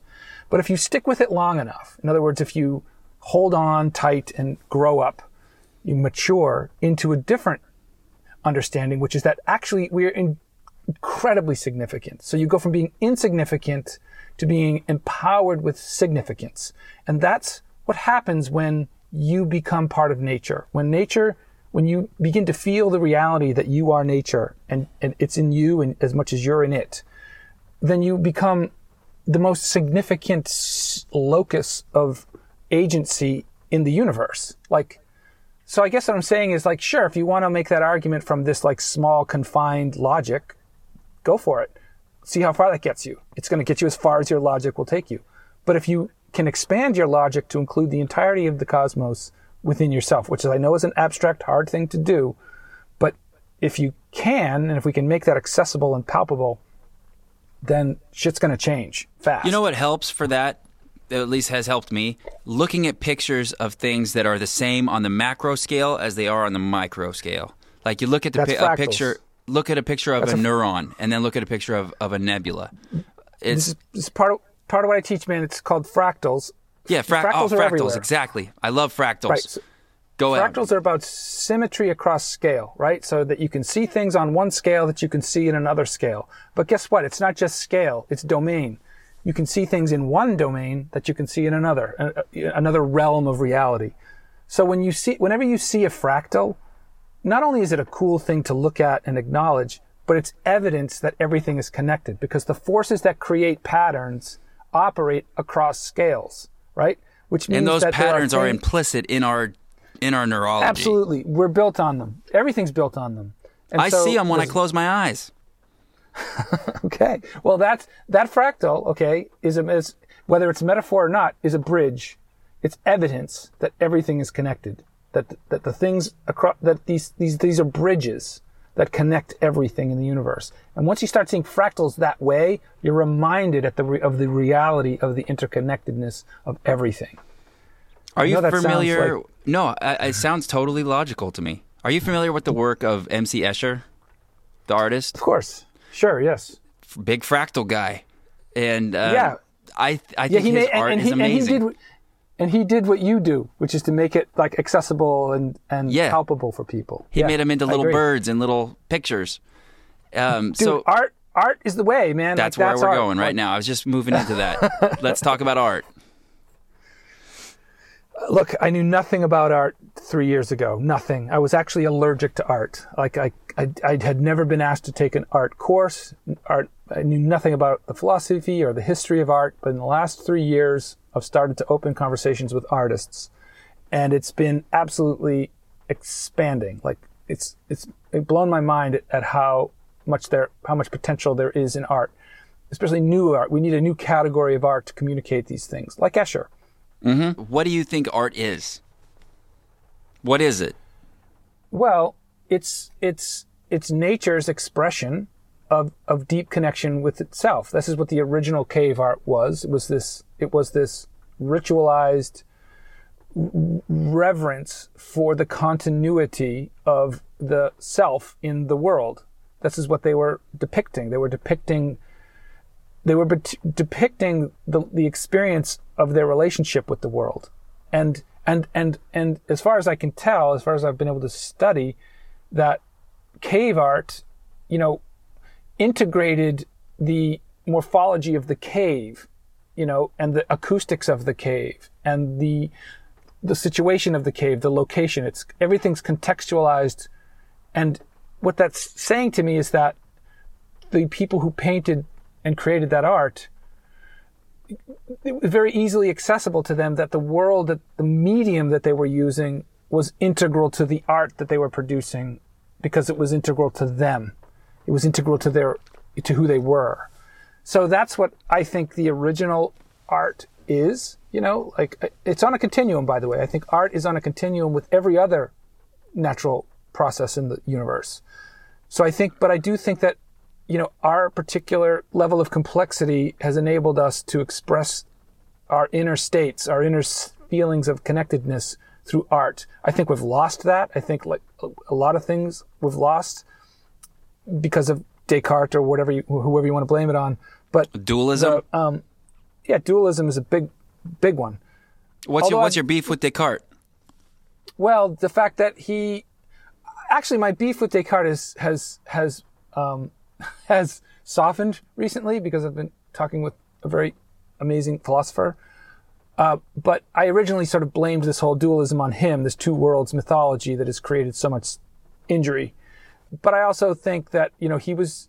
I have to contextualize him. I have to put him in. I have to put him into his situation, which is you know, he was trying to figure this stuff out, and this made sense to him. I think it created a long dead end. You know, he, he Yeah. laid the tracks for a, for a long diversion uh, that we're now starting to like back from, back away from. But um, yeah, so so yeah, Descartes' dualism is a problem. It's it's just, it's just a it's an adolescent error, I think. In but It, it to- almost it almost makes too much sense because it as soon as you start to think about us as you know our bodies are one thing and our soul is another thing and we're separate there it's it's it's easy to it's easy to organize your thoughts like that so Look, he was a man of his time, and he didn't have what we now know. Like what we now know about how the universe has evolved, none of those guys had. None of those big name philosophers, you know, with the exception of the pre-Socratics, you know, the Aristotelians and the, you know, those the, the Neopla- Neoplatonists and things like they, they still had access to this, to the phenomenology of the cosmos, but they didn't have the conceptual knowledge that we now have which I think in the very near future is going to revive those those old philosophies into something that we why did why did they ever go away Um, lots, uh, just accidents, man. Accidents happen. You know, I think uh, this is how systems work. They they they they they get into um, you know s- cyclic s- stability states, and that one was a particularly stable state that created a lot of stability for the people who believed it, and um, so it, it got self uh, you know it just became a positive feedback loop. But it's temporary fe- temporary positive feedback loop, and we desperately need to like back ourselves out of it because positive feedback loops don't last long in nature. That's why there's so few of them. That's a Donna Haraway thing. um so all right where were we right before Cartesian dualism um No idea, bro. well I'll just go into my question list then um Okay. So, if birds fly, fish swim, what do humans do? Like, what is our primary thing that we do?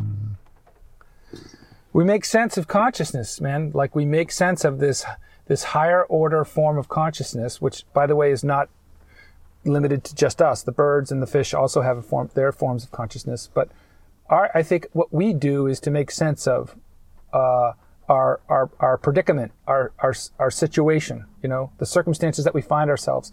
I think that's what life is for.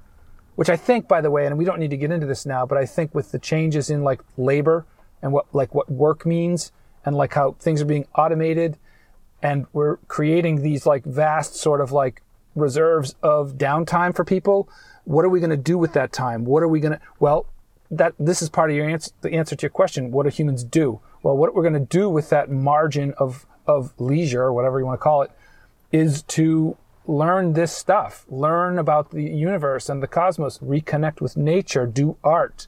You know that's what we're going to do because that's what humans do. That's what that is using this consciousness that we've inherited to its like full potential or fuller potential is to like revel in it. Revel in consciousness and creativity and beauty and affection and love for each other. I'm not being utopianist here. Of course there's going to be violence and and cheating and da da da da da da. We need that stuff to show us the other parts that are awesome. But i'm just saying that's what humans do. We we we learn the story of the universe. We learn about our place within it. And then we go out and we experience it every day. And it gets like we go out and spend time with the trees and the birds and they sing to us and like we start to like feel real deep joy which is free by the way and doesn't con- require any fossil fuels to really experience so the point is like all the solutions and all the way out of this freaking mess is is here it's, it's ready you know it's it's just are we ready to receive the gift is the question How does a person actually practice this? Like, if, say, one of my listeners wants to increase their ecological intelligence, what do they do? Listen to the world you know? Practice open active open-mindedness with the world. Um, i think this is a john vervaeke concept but yeah just like listen and make space for make a create a willingness in one in yourself to like be surprised by the world. There's a lot of things we could do. You know we could get into like narrative disruption narrative awareness and disruption which is a fun thing to do. Yeah, let's let's talk about that. So first of all, narrative. we we've kind of covered what narratives are and how that's Yeah. something that we all build as just a way to create the self.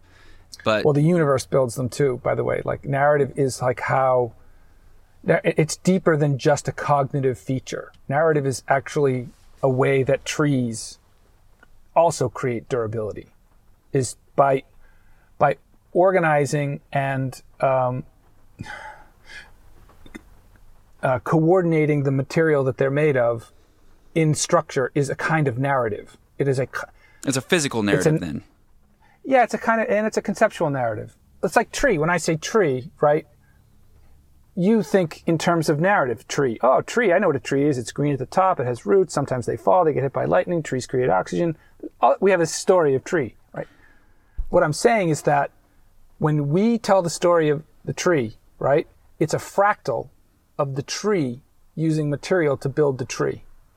That's what I'm saying. There's a fractal there that it's a conceptual fractal that organizing matter into a entity called a tree is a fractal process that we now use to tell ourselves the story of the tree. And that That's fractal what- pattern is stored in some kind of collective unconscious, which is the universe. Is that is that right? Where does Sure. the fractal You come can- from?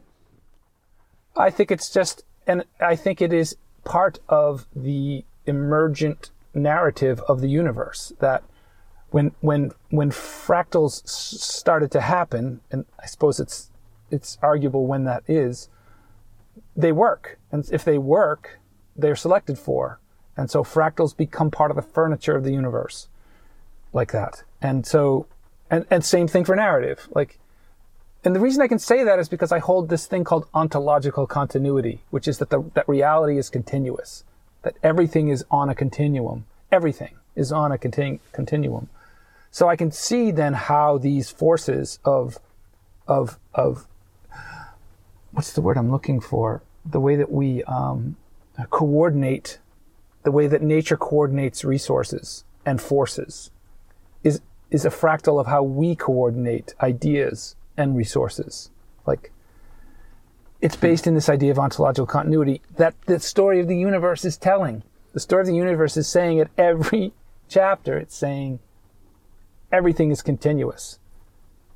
So what was going on in the cosmic microwave background radiation the, the earliest light of the universe were ecological dynamics between different regions of space that had different temperatures, different energies those relationships ended up resulting in the first stars, okay, and the first helium and hydrogen atoms that came together as stars. Those became planets. Those became life. Those became this conversation.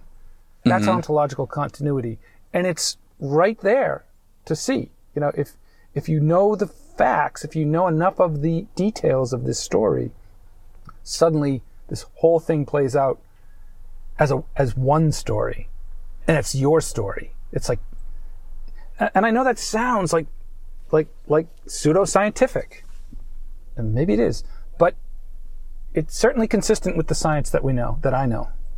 Mm-hmm. I'm sorry if I've lost you and your audience there. No, yeah, no. I'm listening. I'm just trying to process as we go. So I, I really want to actually grasp the things that you're saying as as they're coming You- through. You so gave that- me permission. You Yeah, gave yeah. Me permission to do. I love it, man. I think it's great. I honestly, I'm even if you half the stuff you said was crazy. If you said a few nuggets of truth in here, I think that we got to win.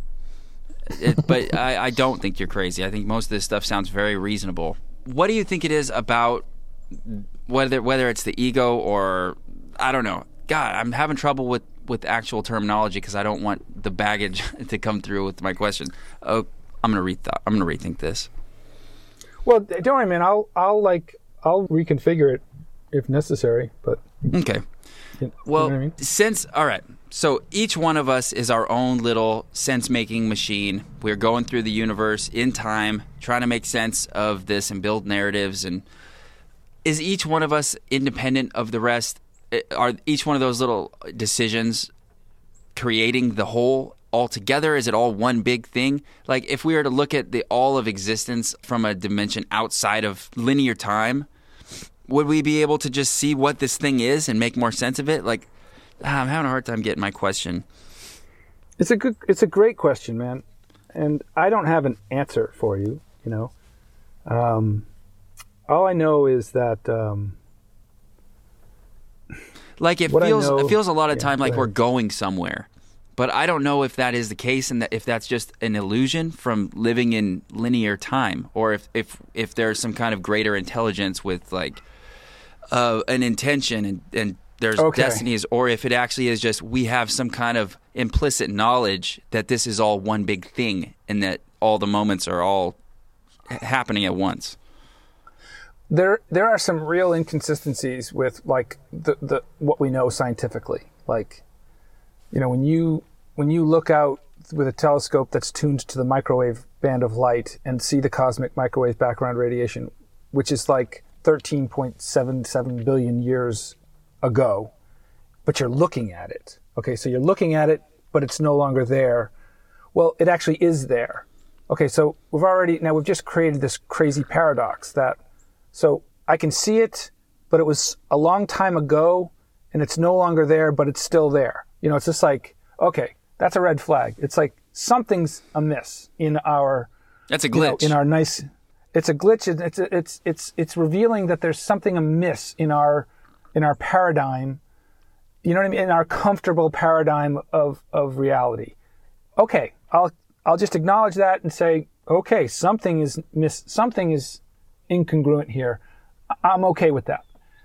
Now what it is i don't know. Like i don't know. But i do know this that that there's mystery right? Like if you go all the way back to the Big Bang and try to try to see before it, or try to do calculations and math and physics that tell you what happened before the Big Bang, you get this collapse of logic. Like we can, we've done this great job of parsing time into more minute and minute sections called the Planck units. 10 to the negative 43 seconds of time is supposed to be like the cosmic speed limit when it comes with respect to time. And so, but once you go beyond that, it no longer makes sense. It's incoherent. It's the physics breaks down. The math breaks down. So what that's saying is that there is a inherent mystery that not only do we not know, but we cannot know what it is based on what we, you know, the math that we currently use. So the point there is just that there is mystery and you gotta like, you gotta be okay with that. So even though I bust through the door saying I'm a scientist and I know all this shit, I'm actually acknowledging that there's a mystery here that might infuse all this shit that I know. I've got a wild card. It's called mystery, and I can use it because I've seen it back before the Big Bang. And so I'm taking that mystery with me, and I'm keeping it in my. So, so the the flying spaghetti monster may show up in the sky tomorrow and say, "Hey, Rich, you got it all wrong," and I'll be like, "That's okay. I got my I got my mystery wild card right here. I'm with you, mm-hmm. monster." So anyway, the point there is just that The mystery wild card encompasses a lot, so it saves you from having to know everything. Well, here's the thing about mystery: it encompasses everything Oh, because that's it might better. be every because it might be everything, and I gotta live with that. Like, and I'm not claiming to know everything. I'm claiming to know what we know, but I'm not claiming to know everything. And I got mystery, and that mystery might, in fact, be everything. I don't know. Wow. So I mean, so suddenly this like teleological argument about purpose is irrelevant. Is there purpose in the universe? Well, do you have one? Because if you do, there is. It's just that simple. Would you is teleological defining something by its effects afterwards? No, it's about putting something in the future or putting some design element into it that it's seeking to go some, to somewhere specific. So Okay, yeah, yeah, yeah, it's kind of like deduction on steroids. Mm-hmm. You know, like when you, like when you, um, when you, you know, uh, God has often been a teleological sort of argument that well, it's because God says it is so. And okay, that's my mystery card, by the way. Maybe. Um, so I'm okay with that. But that's what teleology means. It's it's it's it's having a destination in mind that we're all moving toward that's predetermined and predefined. Gotcha. Back to the art topic. Are you an artist yourself? Uh, not like a formal artist, but it depends on how you define art. If art is about communicating that deep sense of belonging and connectedness, then I'm then I, I do art. You know, I work with artists who actually have the skills and the talent to do art, and then I my art is to interpret that art and to put it into the context of nature and the universe and ecological intelligence. So, no, I'm not a formal artist. I couldn't, you know, I couldn't draw you a picture of a flower, but I I I live artistically. You know, I, my life is a kind of art. My thinking is a kind of art, and my relationships are, I think, are artful. Yeah, you hear a lot about people with the artistic personality type, and they're they're thought of as kind of chaotic and and wishy washy. I love them. Yeah, I They're love them too. man. Yeah, They're, they they're, what are. Mm-hmm. it is is that they're they're attuned, and they are uh, in contact with something that I don't think they understand, and I think a lot of them are happy not understanding. But the point is that I think what a lot of artists are tuned into is this thing that I'm calling ecological intelligence. That there is this intelligence in the liminal spaces between the object and the subject, between the artist and, and the art, that is guiding their, their creativity. And when and and when an artist feels that, then that creativity becomes an ally. And what the and the creativity is really the creativity of the cosmos that they're tapping into. And so I think some artists, not all, but some artists who who are inclined to like feel that can tap into that creativity. And then the Channel creativity it. starts to oh yeah, channel it and it opens doors because it's t- t- because it's aligned with the, the creativity of the cosmos, which wants to create, which obviously it does. If it didn't want to create, we wouldn't be here. But the point is, art that is attuned to that propensity toward complexity and life is is powerful art. Right now, the forms of art that we're currently consuming are pretty lame. Uh, They're mostly about some idiosyncratic ego being expressed. And I think it's toxic. And it's created a toxic culture. And so what we need is at least one form of art that can tap into nature's intelligence and nature's creativity and be a source for this sense of, of, of belonging and affection for the world. That's beautiful. Hmm. Thanks. I think that art is really important, and not just because it's fun to look at and fun to listen to and experience, but it helps us to connect with who we are as a collective species. When you mm-hmm. when you hear a song that somebody wrote and you can you can feel their pain, it's a very powerful experience. Hmm. That's one of those gifts of our higher form of consciousness is that we have that em- empathetic sort of capacity to to share in this experience. Man, what a gift! What a gift that this planet has has endowed us with, and, and and it is directly an endowment of the Earth. By the way, like we know enough of the story of how humans came into existence, how we evolved, to know that that capacity that you're talking about of feeling and, and, and empathizing and basically extending my consciousness into other people's consciousnesses. That capacity is a gift of this earth because only our species, okay, only the one that does art like we do, has had a deep and sustained and intimate relationship with every habitat on this planet. And it's because of those, that long history of relationships that we have acquired that capacity that you're talking about. That is a gift of the earth. Like that's what it means to be an earthling. It is to manifest the intelligence of every habitat that this planet has been, has been able to muster. Our species is, is the only one that does that. I'm looking at a bird right now. It's beautiful. It sings lovely. It's in, exquisitely, you know, designed and by nature to inhabit its space and to exist. But it, it, it can't do what I'm doing right now, which is to like contemplate m- my existence and its existence. By the way, I also think that being with birds and trees and things like that can teach us, can teach us how to appreciate this, this capacity that I'm talking about. Like, 100% because they don't have because they don't have this capacity what it does is it it it shows to us that we have it and i think and i think that nature does have this capacity obviously because we're expressing it so sorry I think again, there are so many different types. Oh yeah, no, t- quit apologizing, Rich. Stuff your sorries in a sack.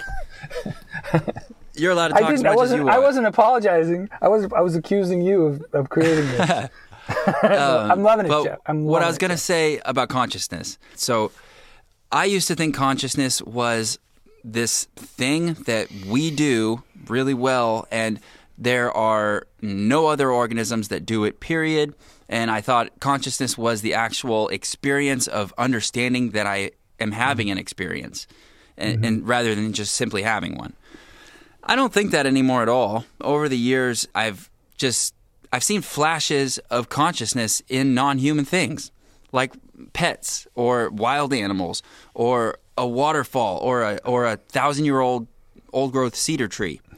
And it may not be what I'm doing, where I'm experiencing myself and I have all of this data to build a narrative out of because of my senses. and my my prefrontal cortex, which allows me to build these elaborate stories, and my hippocampus, which is full of memories that I can pull from and continue to you know add to my stories. But this thousand year old tree has a different kind of consciousness where it's and like you said maybe it's based in a narrative and maybe it's based in just the physical being and and the life cycle of a tree. And that experience might be totally different. But i kind of think consciousness in a way is in all living things. And i've i'm more and more I, I start to even let myself think that maybe it's in all matter and it's just an and it's an expression in different degrees and different levels and we just happen to have a very condensed version of it where we can actually build it into this very rich picture of, of our experience what do, what do you think about consciousness in animals Well, first of all, welcome to the club, man. Like everything that I know says the same thing. Okay. Um, your understanding of it that you got from your psychology degree it was the received wisdom of a bunch of, of a bunch of people who didn't know. Or they were distracted by a lot of adolescent understandings of the way the world is. What you're i don't know where you came how you learned that how you acquired that sense that you have i live in the woods. Right exactly. So it's communicating it directly to you. Not in english not in words not in language but but through other means that we know very little about but are learning more about. There's a lot of plausible ways that this is a lot of what my exploration has been is trying to try and understand how this kind of communication can happen. The knowledge is already there. I just had to like brush away all of the distractions and and see precisely. And and be open and willing to be surprised so Yeah. that it could that's not to say your mind was so open that your brain fell out. It's just to say that you had a, some space left for surprise something that you didn't know. That's called curiosity or openness. So great. Like like i said welcome to the club. And that's i forget what your question was but um, what do you think about consciousness in in other life forms including non-animal life forms? I, I, I think of it a little differently that consciousness is primary, like that matter is actually built on consciousness, or not the kind of consciousness that we're talking about, you know, when we when we speak and share ideas and you know tell stories, but that there is a animating energy that we don't understand, that was present at the beginning of the universe, that has been operating ever since, that it, we now have access to it in a sophisticated enough form that we can think and dream and create and you know imagine. But but that that energy or force or field or whatever you want to call it is was here and we're we're living into it. It's not that it wasn't we're not it's not again this is this is the enactivist uh, idea that that thing that we're calling consciousness is is not ours alone. It's actually just coming through us. And so because and it is. I mean and like i said every part of this story every part of this story is about the world impinging its its intention or its whatever its impulse you want to call it. i'm not I'm not trying to ascribe intention to material matter i'm saying that that this that this tendency toward complexity building okay i call that consciousness that this Yeah. that, that Right. And so it's a different word. It's it's a sort of a more simplistic version of it, but it's not it's not it doesn't differ in kind, it only differs in degree, which means that you know that we happen to be playing with a lot of it in concentrated form, but it's actually diffuse and infuses the entire universe. I know how crazy that sounds or how mystical that sounds. frankly, I don't care anymore. But the point is that, so what, that's my version of consciousness is that it is, you know, that it is an extension and it, of that universal sort of impulse to be, to create, to, to evolve. Mm-hmm. It's, it's that. Okay. Yeah, that's pretty. I think we're actually on the same page on that. So you mentioned Right. something We're about. on, we're on the same page, but I just want to remind you that I got there partly through the intuition that, that we may share, but I also got there by interrogating that that that claim and saying, well, does the science confirm or deny this? And in every instance that I can muster, it it is consistent with that. I, I actually do the same thing out of reflex because I grew up in the church. I grew up with very uh, aggressive programming, and it worked to a Wow. like a traditional Christian viewpoint, one that very much wanted the Bible to be taken literally, constantly threatening with you know eternal damnation and hellfire if you question, which I can't help but do. That's just who I am. I'm a questioner. So I, I had an internal conflict for a long time because I was questioning and not acknowledging that. So eventually I was just like, fuck it. I'm not going to be a religious person anymore. I'll just let myself uh, question whatever. And then I, my whole belief structure kind of fell apart and I, and I didn't believe anything. I started just questioning everything. And then Wow. through my education, I built this very much academic, rigorous, scientific view of the world. And I really felt comfortable there. And then it just got very limiting. And I started to realize, especially when I became a parent, started to see some of the magic that is everywhere. And some of those old ideas from my childhood, which some of them are very, very good. Um, just because it's religious doesn't mean it's bad. But it they start creeping back in, and I realize like I'm all of those people. I am I am a mm. scientist, but I'm also someone who experiences life, and I'm all those people, and I'm none of those people. And it's just a complicated mess. But that was a bit of a of a sidetrack.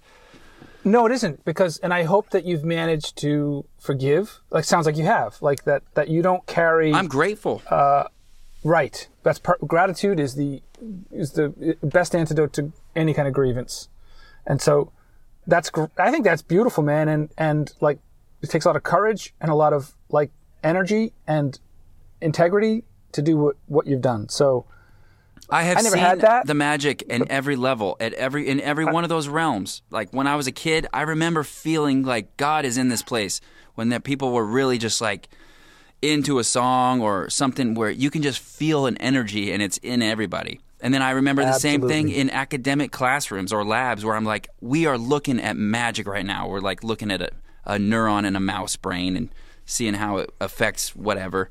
It's like there's magic everywhere. You just have to be open to it and you can't just throw out bad you can't just take one bad experience with something and and take take it to mean that, that this is a bad thing. Right, and I would suggest fake it till you make it. If you don't feel what you just described, try it anyway, and and and make a note of what kind of like stance comes from that practice, because I can almost guarantee that it's gratitude, like Yeah. gratitude and joy and a sense of deep contentedness will come from that practice of seeing the magic and and you know and forgiving the ignorance that we inherit. You'll start to like grow and mature and heal and then your healing because it is the world's healing when you heal will emanate outward and replicate itself and and that's the beautiful future that i have in mind Yeah, on a and, and that could just be multiplied over billions of people. Cuz everyone needs to heal from something. Exactly, because we've inherited this freaking mess. We've inherited this sloppy logic that's based in an incomplete. It's always incomplete. I'm not claiming a complete understanding, but it's based in adolescent understandings of way the way the universe is constituted. And so it's time to like start asking these questions because we we've got we've got nothing to lose and everything to lose from that. Yeah, absolutely. What is uh what is oika or oika And Oika. what does that mean to you? Uh, oika is a word I kind of invented. It comes from the ancient Greek word oikos, which uh, Like the meant- yogurt. Well, kind of, but it, uh, in the ancient Greek sense, it meant home. Uh, but the ancient Greeks had a kind of patriarchal, because they're ancient Greeks, they had a patriarchal understanding of home, and they just they sort of defined it as uh, the man and his house and the material that's in the house. So I took that word oikos and feminized it with an a, oika, and now I use that as a sort of word to indicate this thing called ecological intelligence that, that we were talking about. Hey, and by the way, you should keep in mind that the word eco in ecology it actually shares the same root as the word eco in economy. So ecology and economy share the same root, oikos, which means home. Hmm. So anyway, oika is that word that I invented to indicate this more expansive and inclusive home. No longer is it just man and house and material and you know belongings, but it includes habitats, watersheds.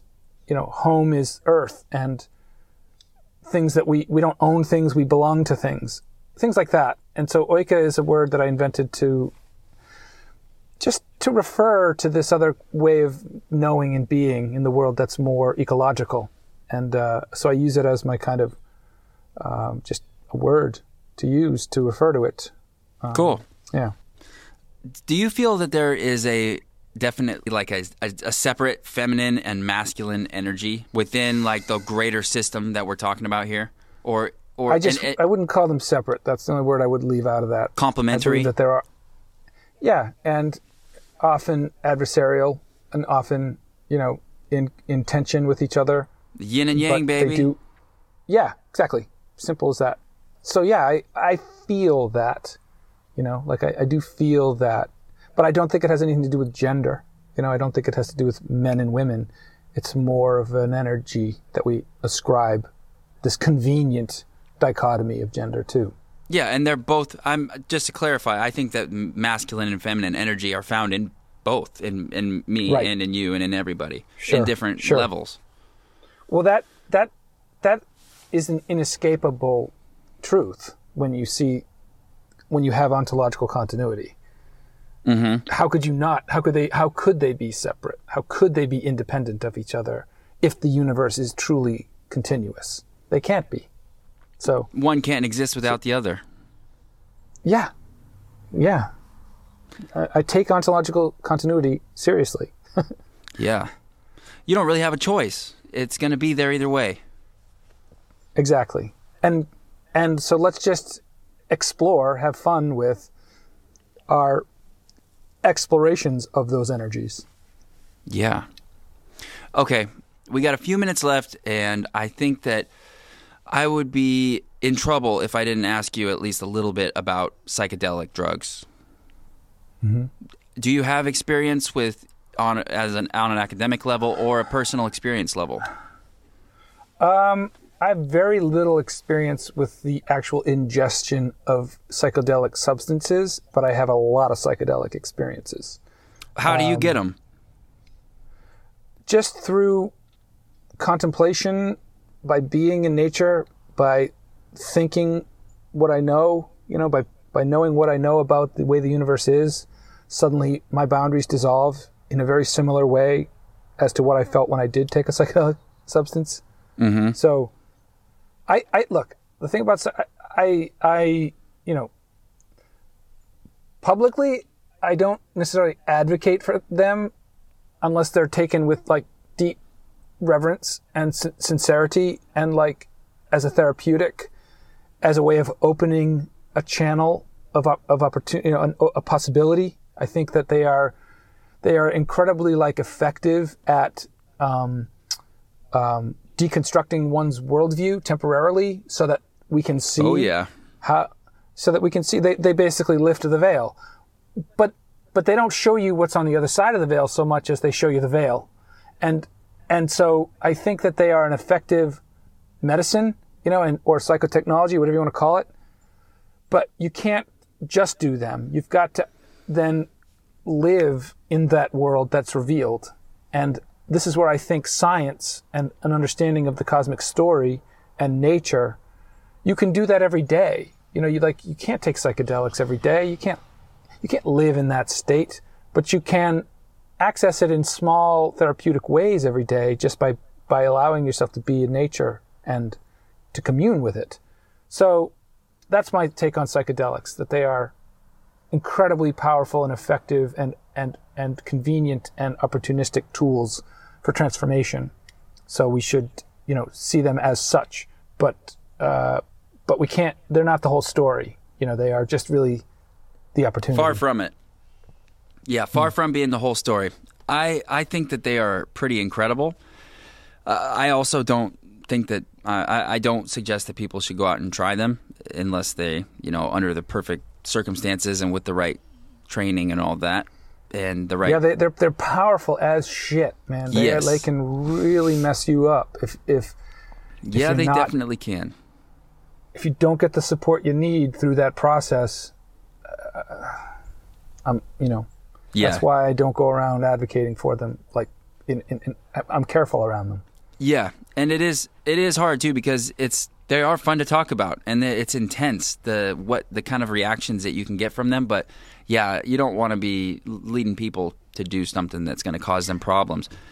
That being said, the downloads that you get when you use that stuff of this kind of old wisdom or whatever it is, I don't even know because I still feel kind of silly speaking to the collective conscious consciousness or the I mean the collective unconscious or anything like that because there are still so many people who who just don't see us that way as organisms like hmm. they think that they are in their head and everything else is outside of their head and that's just the way it is but i, I i'm really Or they think everything's in their body. Yeah. Like this I have, I have the same critique of embodiment theory that you're just making of, you know, cognitive theory that I think we the pendulum swings too far in the embodiment direction too that we tend to obsess with the body, which is a material thing, we then stop there and we say, "Oh, it just it's just another way of worshiping the ego and the body sometimes." So I I, I have some pushback on that too, like the whole like I do think embodiment is part of the equation, but so is the mind. And you know, let's not you know jettison one for the sake of the other because then we've just jettisoned this incredible half of the equation. Yeah. Yeah, it's hard to to really wrap up in a nice tidy package what it is we're even talking about here because it's the the brain is the thing that we're using to navigate this whole game. And but it's also the thing that creates the meaning. It's it's like it's the only it's the only viewpoint we have. It's also the the, the vehicle we experience all of this through. I think that sounds like a lot of old narrative, man. well how do i get I rid of it- it Think about what I just told you. Oh, you're right. I was that was like a, straight out of a dualist handbook.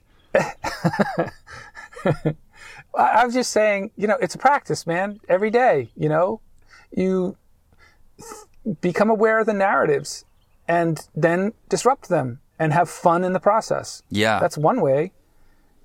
You know, just be aware of the narratives that, that, that you're a slave to and, and, and perturb them and get emancipated from them and enjoy the process. Like, Do you ever find it which I, exhausting? I see you do. I, I hear you doing it, man. Like you're you're doing that. So I mean, I'm not telling you anything you don't already know. I'm trying, but it I I get worn worn down by it. People start to think you're a weirdo. They start to get exhausted by you, and I'm like, and you're trying to help them. Like I'm actually happy. This is a fun way to live my life. I'm trying to learn these secrets of the universe. What are you doing? Well, you, the tide will turn, you know, and just look. If if you're enjoying it, that's all that matters. That's I know that sounds self-centered and you know greedy or whatever. What's the word I'm looking for? But it's not. Because Yeah, once if you're not if you enjoy yourself, beneficial things. Things that benefit Yeah, everybody. If you enjoy that, that's not a selfish thing. That's how we get out of this mess. So, like, I, I don't need to give you any advice, man. Just keep doing what you're doing. Well, thanks. I, I really have enjoyed our talk. Is there anything else that you want to hit before we get out of here? Do you have anything you want to plug? Well, let's just save it for next time, and uh, let's ponder this stuff and come back and um, see where we're at. Like, I'm going to start Um, writing a list of questions that are specifically for Dr. Rich. And the next time we do this, I will have a, a list of questions that are well formulated and well thought out. Before we did this, I didn't really know who I was getting, so I, I didn't know That's what okay. I what I could ask. I, I want to say one thing, and that is this: I commend you for doing what you're doing, even with the knowledge that the algorithms don't value it. They that hate it. You, they hate. They don't. They do shit with it because they don't. They don't know how to. But that that will change too. Like, but but you could just you know talk about MMA every day, you know, or you could you know you could talk about you know the things that get the hits and do the divisive stuff and the controversial stuff so i i just am saying i, I just want to acknowledge that that i i just i think it's great that you are willing to do this and um That is so know. validating. So validating. That is, I've never, no one has actually ever said that before. And I think about it every day because I really, everything I do, all the research I do is telling me you have to niche down, figure out what your niche is. And it's probably MMA or neuroscience or, you know, whatever, NF- Psychedelics. NFTs, psychedelics, all sorts of stuff. But I can't do it because I'm in, I'm in love with everything. I'm, I'm well, that's why I fascinated by the wo- world. that's that's why i had to invent oika you know like that's why i had to have a word to like say this is what i'm talking about this is my niche that i'm constructing and it's constructing me so I love it. I love it. yeah cool Keep man. up the good work, man. This Dude, this is i'm glad awesome. i'm glad we connected yeah well, Hey, I would suggest one thing. Check out John Vervaeke. Uh, do a Google search for John Vervaeke and the Meaning Crisis. John Uh, who? he has a, Vervaeke, V E R V A E K E. Uh, He's a cognitive psychologist out of Ontario. He's just this brilliant sort of thinker, open, generous, awesome human being that is that is talking about this stuff. He's not talking specifically about what I'm doing, but he's coming at it from this cognitive science angle, and so much of what he's doing, you know, resonates with what I'm doing. And I just think that, you know, if you're looking for this kind of content, or if you want to share this kind of content, his YouTube series called uh, "Awakening from the Meaning Crisis" is like an endless source of of of material to, to contemplate and to practice. That sounds great. I'll definitely check him out. Sure, cool. Well, thank you so much for joining us on the show today. It has been an absolute pleasure, and I hope you come back. Me too, man. I've really enjoyed that. Thanks, and thanks for sticking with it. Absolutely. Appreciate it. Thanks again. Talk to you later. Okay, bye bye. Bye. Bye bye, bro. I hope you've enjoyed this episode of Ramble by the River. If you did, it really helps us out if you leave us a rating or a review. Like us on Facebook, Instagram, or Twitter. And if you want to get more involved and support the show, you can subscribe to our Patreon page for exclusive content, bonus episodes, and a Ramble by the River t shirt with every Royal Rambler subscription after three months. Instructions for how to join are at ramblebytheriver.com. Click the subscribe link, and it's easy peasy lemon squeezy. Thanks again for listening. Come back next week. Bye.